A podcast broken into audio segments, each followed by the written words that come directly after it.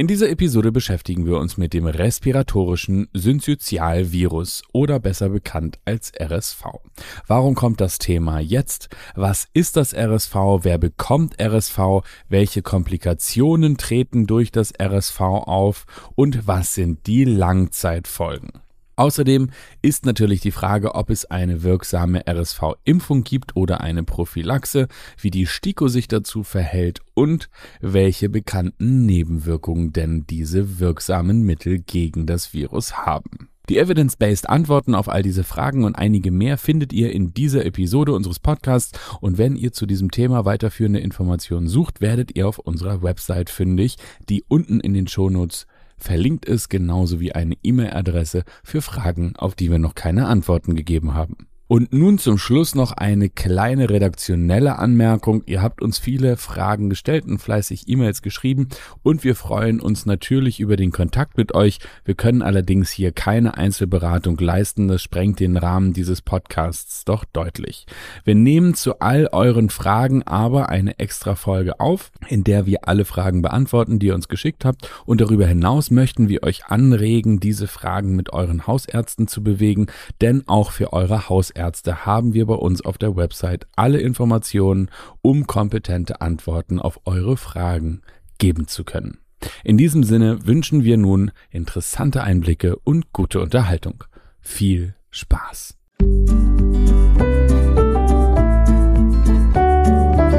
Impfen mit Sinn und Verstand. Der Podcast des Vereins Ärztinnen und Ärzte für individuelle Impfentscheidung. Moin und herzlich willkommen hier in diesem grandiosen Podcast Impfen mit Sinn und Verstand. Wir sind wieder da. Nach der Sommerpause müssen wir uns unbedingt dem nächsten Thema widmen. Wir haben ja noch einiges von der Brust. Aber heute ist es das respiratorische Synzytialvirus. RSV, das können wir alle sagen.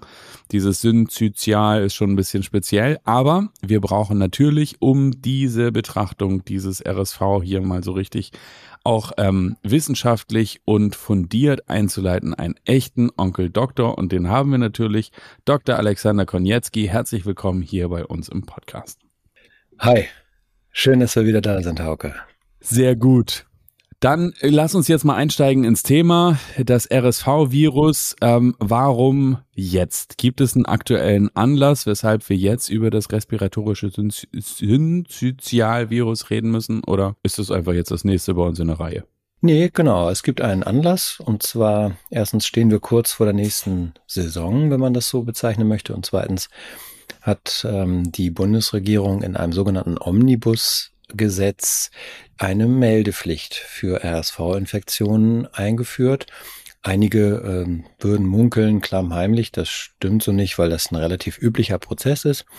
Ähm, Gesetze, die man gerne irgendwie schnell mit durchhaben möchte, wo man meint, dass es kaum diskussionswürdig äh, behandelt werden muss, einfach irgendwo an ein anderes Gesetz dran zu hängen und ähm, das denn so durchzuwinken. Das hat stattgefunden im Juli ähm, und so haben wir also jetzt eine Meldepflicht für die RS-Viren.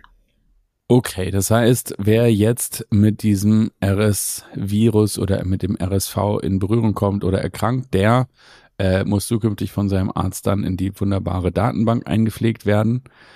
Was ist das eigentlich, das respiratorische Synzytialvirus? Also was macht das RSV eigentlich? Also das RSV-Virus ist ein Atemwegsinfektionsvirus, mit dem wir im Laufe des Lebens und das relativ früh eigentlich alle in Kontakt kommen. Gefunden wurde es, als man ähm, Schimpansen untersucht hatte und das war 1955, es geht also schon sehr weit zurück. Seitdem kennen wir dieses Virus. Es ist eine Einzel, ein einzelsträngiges RNA-Virus mit einer Doppelmembran und kommt aus der Familie der Paramyxoviren, genauso wie das Masernvirus.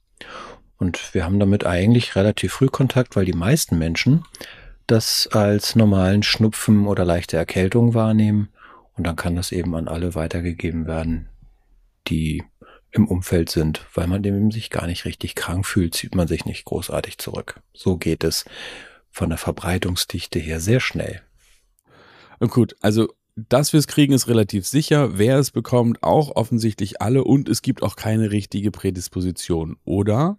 Ähm, doch, es gibt Prädispositionen, ähm, zum Beispiel eine Frühgeburtlichkeit oder wenn während der Schwangerschaft geraucht worden ist oder wenn man eben ein Junge ist, dann hat man die Wahrscheinlichkeit für einen schwereren Verlauf zumindest erhöht. Dass man sich damit ähm, infiziert im Laufe des Lebens, meistens im Kindergarten oder Krippenalter oder so, das ist eigentlich gesetzt, muss man sagen. Warum ist es denn überhaupt ein Thema? Also wenn das eine Atemwegsinfektion ist, die wir alle irgendwie ganz gut verkraften offensichtlich und die auch gar nicht so richtig viel Beschwerden macht und die nach einer kurzen Zeit wieder weggeht, ähm, was genau bekämpfen wir denn hier? Also warum, warum ist das überhaupt ein Thema? Worüber reden wir hier? Mhm. Also es ist eben so, dass bestimmte Bevölkerungsgruppen, wie zum Beispiel Frühgeborene oder ähm, vorerkrankte Neugeborene, mit diesem Virus stärker und ähm, schwerer erkranken können. Und zwar ist es so, dass wir auch dort erstmal den Einstieg über die oberen Atemwege haben und dass wir dann im weiteren Verlauf die unteren Atemwege mit betroffen haben. Und bei den Frühgeborenen zum Beispiel oder bei den Säuglingen ist es so, dass wir, wenn wir uns die Bronchien angucken, dann sind die immer so dichoton, so nennt sich das, immer zweigeteilt. Es geht mit der Luftröhre los, dann kommen die Hautbronchien und dann teilen die sich immer in zweier Abzweigungen, quasi bis in die kleinsten Verzweigungen, bis hin zur Lunge. Und wir wissen, dass ungefähr diese Erkrankung, wenn sie dann auf die tieferen Atemwege rutscht, dann haben wir das, dass ähm, die ungefähr auf der 23. Generation, also jede Teilung nennt sich Generation, auf der 23. Generation dort ähm, findet dann diese Entzündung statt. Und das Synzytiale ist eben das, dass die, die Flimmerepithelien genutzt werden, um sich quasi dort zu vermehren für dieses Virus. Und das gibt ein bestimmtes Protein, ähm, das Membranprotein G, was in der Lage ist, einzelne Flimmerepithelzellen miteinander zu verbinden, so dass es quasi ein Syncytium gibt aus immer größer werdenden Zellkonglomeraten. Und das macht dann eine Verschwellung vor Ort, was dann eben zu den schwereren Verläufen führt für diese ganz kleinen Menschen. Okay, das heißt, ähm, also was heißt denn dann schwerer Verlauf? Heißt äh, weniger Sauerstoffversorgung, weil in der Lunge nicht mehr genug Sauerstoff aufgenommen werden kann auf der untersten Ebene oder also auf der 23. Generation. Genau, dafür müssen wir einmal, ist genau richtig, da müssen wir einmal verstehen, dass äh, eine Ventilation, also eine Bewegung von Luft durch den Einatmungsprozess noch ungefähr bis zur 16. Generation möglich ist. Das heißt, bis dahin ist richtig ein Luftflow. Da, bis dahin kommen wir auch mit Inhalationen ähm, nicht tiefer. Danach ist es so, dass wir nur noch mit Sauerstoffpartialdruck oder CO2-Partialdruck, also unterschiedlichen Konzentrationen der Gase, eine Bewegung in das ganze System bekommen.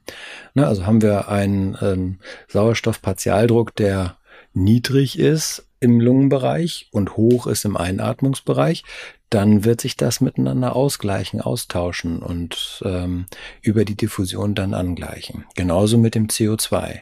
Das heißt also, wir sind dort in einem Bereich, wo wir nicht mehr mit einer Atmung im Sinne des Luftflusses durch Mechanik, sondern nur noch durch Diffusionen und Konzentrationsunterschiede eine Beatmung äh, in die Lunge sozusagen bekommen. Und das macht es auch schwierig für die Therapie. Okay, aber jetzt nochmal für mich als Nicht-Mediziner, das habe ich nicht verstanden. Du kommst da sowieso mit der Luft, die du einatmest, nicht hin, sondern nur bis zur 16. Generation. Diese Entzündung findet statt auf der 23. Wie komme ich denn dahin? Also wie kommt denn da normalerweise Sauerstoff hin, wenn ich mal so amateurhaft fragen darf?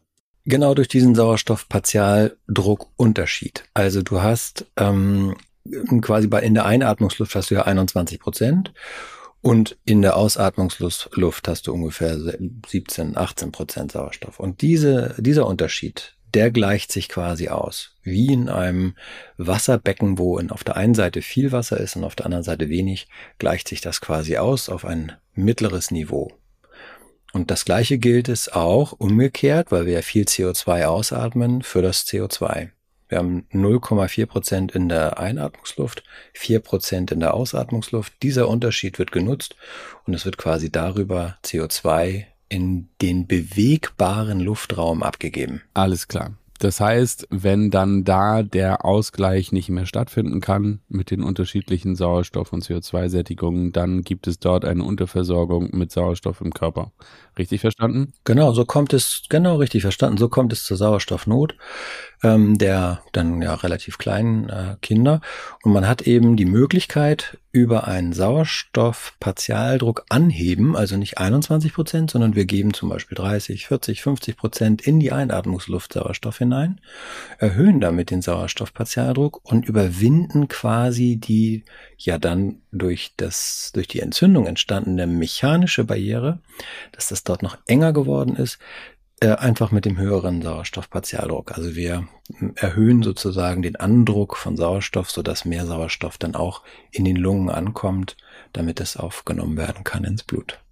Dann stellt sich natürlich die Frage, ist das auch gleich die Therapie? Also ist das der Weg, wie man das denn wieder ausheilt, diese Entzündung? Und gibt es sowas wie Langzeitfolgen, also Risikofaktoren für Langzeitfolgen? Ja, es ist wirklich so, dass dieses die einzig effektive Therapie ist. Es gibt eine Studie 2018 veröffentlicht, die zeigen konnte, dass Cortison auch nichts bringt, weil wir keine Abschwellung im, oder keine, ja, keine Abschwellung erzeugen können, wie Cortison es sonst so wunderbar kann, wenn ein Entzündungsprozess angestoßen ist und ähm, das Umgebungsgewebe angeschwollen ist im Rahmen dieses Entzündungsprozesses, kann Cortison das super mildern. In diesem Fall geht das nicht, weil diese synzytiale Verschwellung, diese Verschwellung dadurch, dass mehrere Zellen miteinander gekoppelt werden, lässt sich durch Cortison nicht aufheben.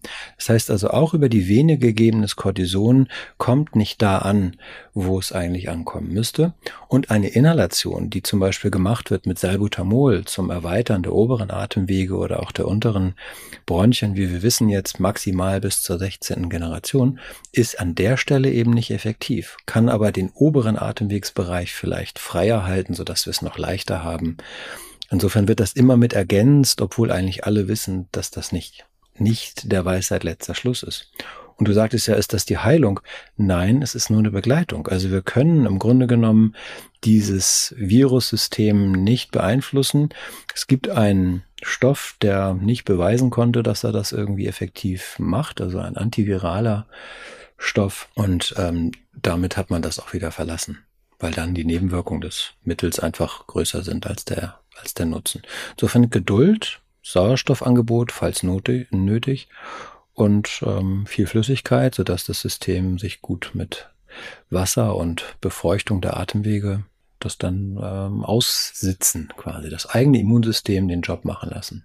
Nun haben wir ganz viel über die kleinen Patienten gesprochen, die hier betroffen sind, wo man sagt, also die Frühchen sozusagen im Volksmund oder die, die zu früh geborenen, äh, die sowieso in der, in der Atemwegsregion oder in der Lunge eine Schwäche haben, die sind betroffen. Gibt es denn bei den Erwachsenen auch irgendjemand oder bei den größeren Kindern, ähm, die besonders betroffen sind von dieser Art Virusinfektion? Ja, bei den größeren äh, Kindern und auch bei den Erwachsenen ist es normalerweise so, dass das als normaler Schnupfen und leichter Husten maximal abgearbeitet wird, also oberflächlich. Vielleicht noch mit auf dem Kehlkopf, sodass eine Heiserkeit eine Rolle spielen kann. Und das ist es dann. Haben wir aber eine Immundefizienz, sei es durch Medikamente oder eben angeboren oder aber durch eine Erkrankung, dann ähm, es besteht die Möglichkeit, dass sich das Virus auch auf die unteren Atemwege legt und dann auch beim Erwachsenen, senilen Patienten oder eben immungeschwächten Patienten eine schwere Erkrankungsform machen kann, ähnlich wie bei den Frühgeborenen, nämlich wieder auf dieser sehr, sehr späten Generation der Atemwege bis hin zur Lungenentzündung. Und dann kann es natürlich auch zum Tod führen. Und da äh, ist tatsächlich nochmal diese Case Fatality Rate, die wir sonst immer bezeichnen, die liegt zum Beispiel bei ähm, Kindern in amerikanischen Ländern von 0 bis 1,7 Prozent. Das hängt also sehr von der Versorgung auch ab und ähm, inwieweit dort eine Prophylaxe gemacht worden ist. In den lateinamerikanischen Ländern liegt sie bei 1,7 Prozent. Also es ist durchaus nennenswert und sie nimmt zu, ähm, je vorerkrankt ein Mensch ist.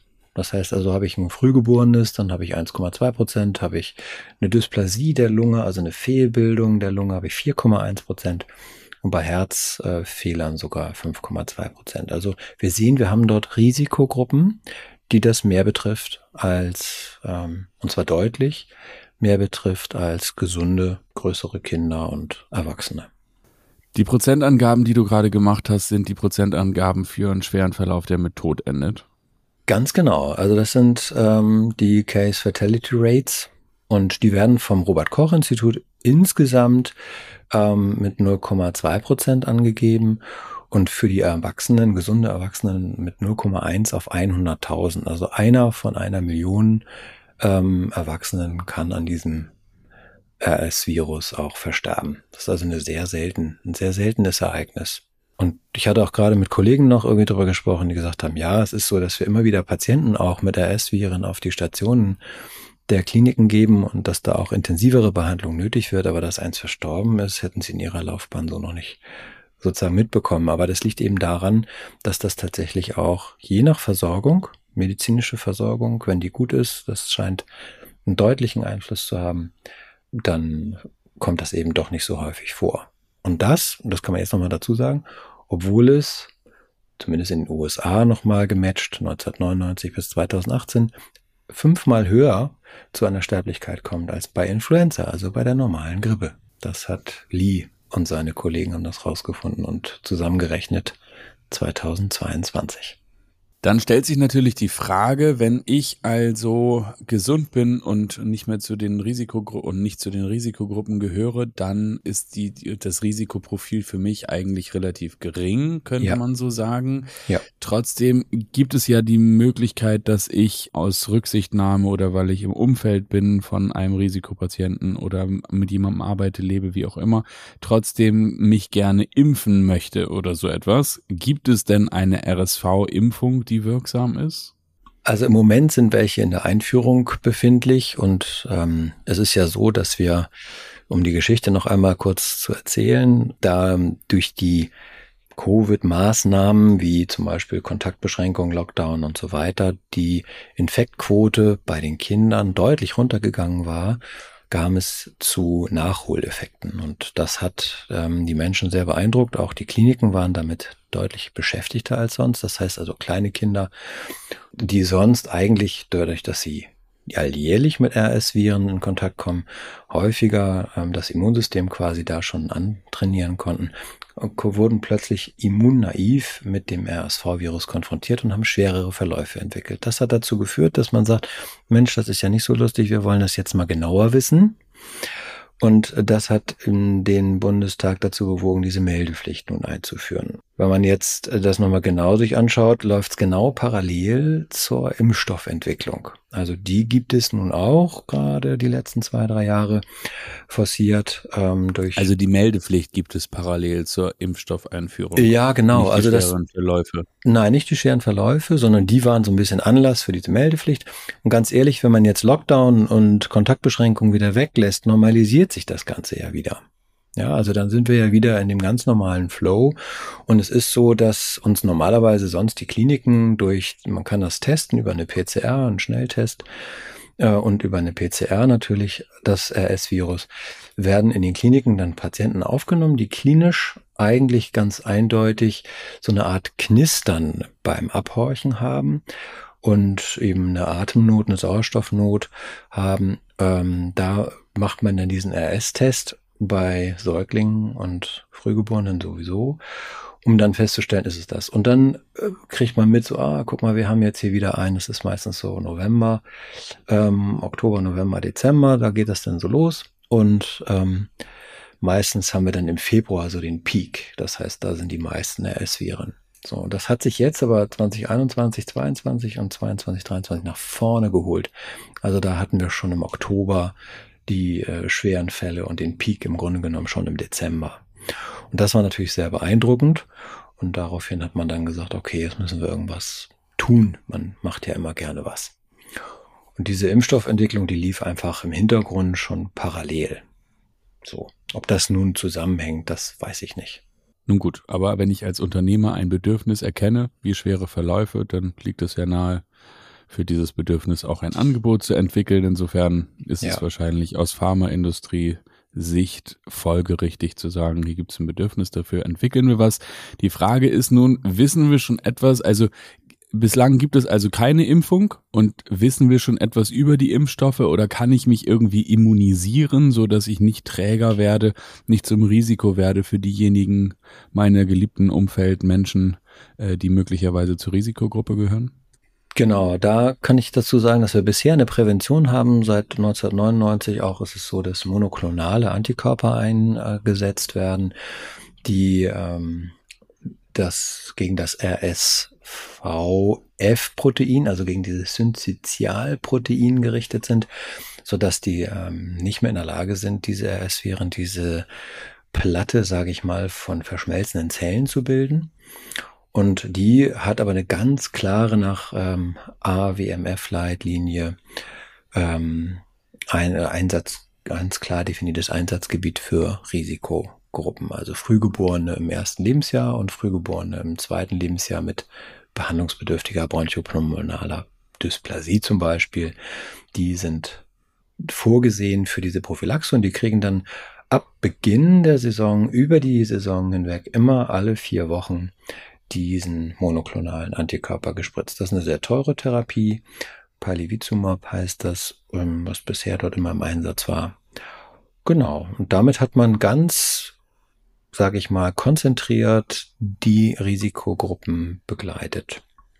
Im Säuglingsalter. Für die Erwachsenen ist das Thema eigentlich erst jetzt so ein bisschen, man nennt es unterdiagnostiziert, weil da eigentlich nie einer so richtig drauf geachtet hat. Die meisten sind asymptomatisch und nicht schwer und bei den schweren Verläufen hat man eigentlich seltener dann auch an das RS-Virus gedacht, wenn die dann plötzlich auf Intensivstation beatmet lagen. Es kann nämlich auch noch passieren, dass sich darauf eine bakterielle Infektion setzt und so ist es immer schwierig, ähm, gerade auch im Erwachsenenbereich zu differenzieren.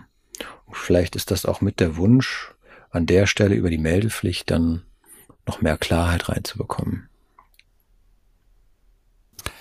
Okay, das heißt, ähm, eine Immunisierung hat man vor allen Dingen direkt bei den Risikogruppen gemacht. Denn vor allem bei den Frühchen, genau. Und mhm. ähm, eine echte aktive, es nennt sich dann passive Impfung, eine aktive Impfung gab es eben bisher nicht. Und die ist jetzt einmal von der Firma GSK und ähm, GlaxoSmithKline und einmal von Pfizer im Umlauf. Und da gab es in der Entwicklung auch natürlich die Zulassungsuntersuchungen. Und der GSK-Impfstoff beispielsweise hat ähm, als Nebenwirkungen, die man nennen sollte, eine Erhöhung der Frühgeburtlichkeit bei Frauen. Man hat nämlich sich vorgestellt, dass man das den Frauen impft, ähm, die schwanger sind, damit sie ihre Antikörper an die Kinder, also an die ungeborenen Kinder weitergeben über die Plazenta, sodass die Frauen aktiv geimpft über den Nestschutz dann ihre Kinder schützen. Das hat dann aber dazu geführt, dass dieser Impfstoff ähm, bei 53 Geimpften eine zusätzliche Frühgeburtlichkeit machte. Und ähm, daraufhin wurde jetzt die Zulassung erteilt nur für die Menschen ab über 60 Jahren und nicht für die Schwangeren mit diesem Impfstoff, der Arexvi heißt. Und die EMA hat das aber in dieser Richtung schon so zugelassen. Und jetzt gibt es ja noch einen zweiten Impfstoff von der Firma Pfizer, der heißt Abrysvo.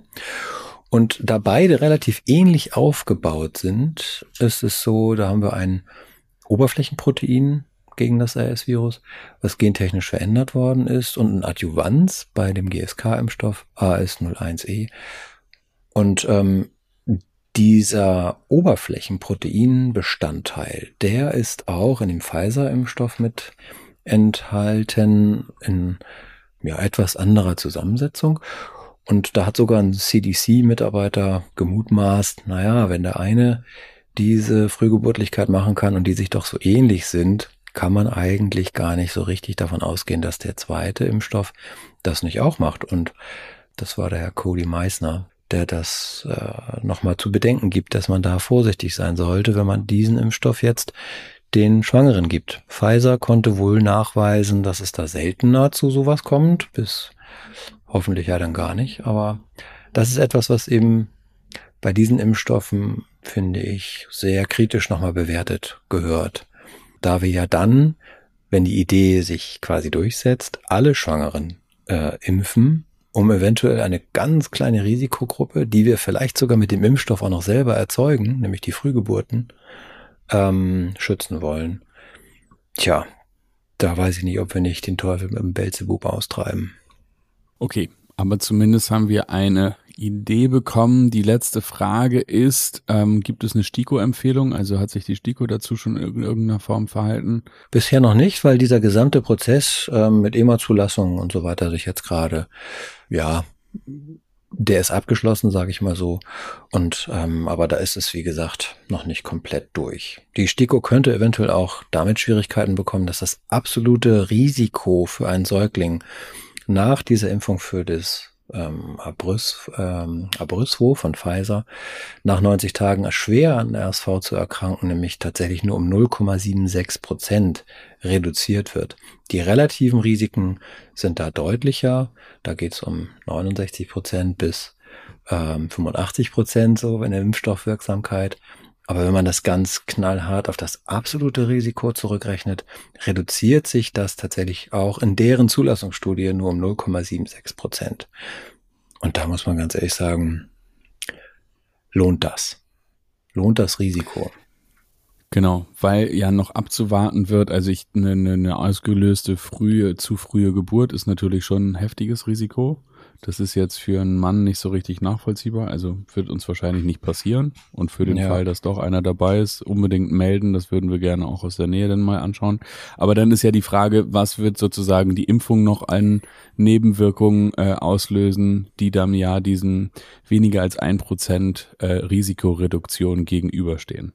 Das wäre dann ja der Vergleich, den man eigentlich machen müsste, mhm. weil diejenige Risikogruppe, die selber betrifft, für die haben wir schon eine Prophylaxe und ähm, mit diesen. Ja, eigentlich ja, genau. Ja, man könnte höchstens überlegen, das ist ja auch für über 60-Jährige dann zugelassen, ähm, dass man da tatsächlich die Aufmerksamkeit auf die, auf die ältere Bevölkerung, die immungeschwächte Bevölkerung und so weiter legt, dass man denen das vielleicht risikoadaptiert oder so auch dann empfehlen kann, dass man sagen kann, da haben wir die Möglichkeit, dir dieses Risiko zu nehmen. Auch da ist es ja so, dass bei den Erwachsenen das Risiko dann steigt. Und an Nebenwirkungen ist es so, dass wir da ich sag mal so, die üblichen Verdächtigen haben, ne, wie Schmerz an der Einstechstelle und so. Bei Abrysvo ähm, kommt es aber auch gelegentlich dann zu Erbrechen und selten bis sehr selten zum Guillain-Barré-Syndrom. Das haben wir ja schon öfter mal genannt. Das ist diese aufsteigende Lähmung.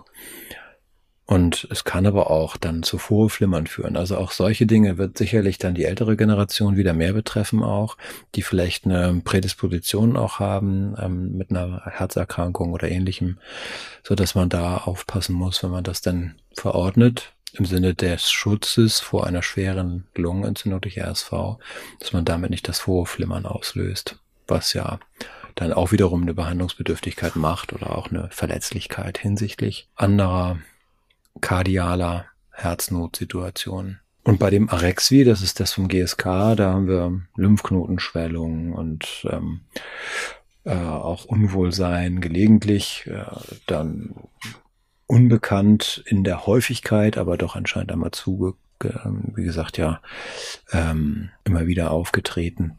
Noch nicht so richtig bewertet, angeblich die Zunahme ja dann der Frühgeburtlichkeit, wenn die Schwangeren geimpft werden. Und ja, das denke ich ist ernst zu nehmen. Also hier muss man richtig nochmal genau hingucken und muss sich eigentlich auch die STIKO damit ernsthaft auseinandersetzen. Ist das wirklich ein Benefit, den wir da verteilen können? Auf jeden Fall ist es keine ganz einfache Rechnung, weil eine heftige Neben Nebenwirkung der Impfung natürlich einem reduzierten Risiko zu erkranken auch gegenüberstehen muss und einer aufsteigenden Lähmung. Gut, wollen wir jetzt nicht weiter bewerten, sollen unsere Zuhörerinnen und Zuhörer bitte sehr gerne selber tun. Ihr findet natürlich auch die Ausarbeitung dieses Themas bei uns auf der Website. Die Website ist unten in den Shownotes verlinkt, genauso wie eine E-Mail-Adresse für Fragen, auf die wir hier noch keine Antworten gegeben haben. Ich danke dir, Alex, fürs Aufdröseln dieses Themas. Sehr gerne. Bis dahin, alles Liebe, macht euch einen schönen Tag und danke dir, Alex, danke dir da draußen fürs Interesse bis zum nächsten Mal. Tschüss. Tschüss. Wenn dich dieses Thema noch weiter interessiert, dann findest du unten in den Shownotes einen Link zu unserer Website. Auf der Website findest du jede Menge Fach- und Sachbeiträge zu genau diesem Thema, genau wie eine E-Mail-Adresse. Du kannst uns deine Frage auch direkt stellen. Wir freuen uns auf dich das nächste Mal und wenn du garantiert keine weitere Episode dieses Podcasts verpassen willst, dann abonnier doch diesen Kanal und auch eine Bewertung würde uns sehr helfen. Wir danken dir für dein Interesse und bis zum nächsten Mal. Tschüss.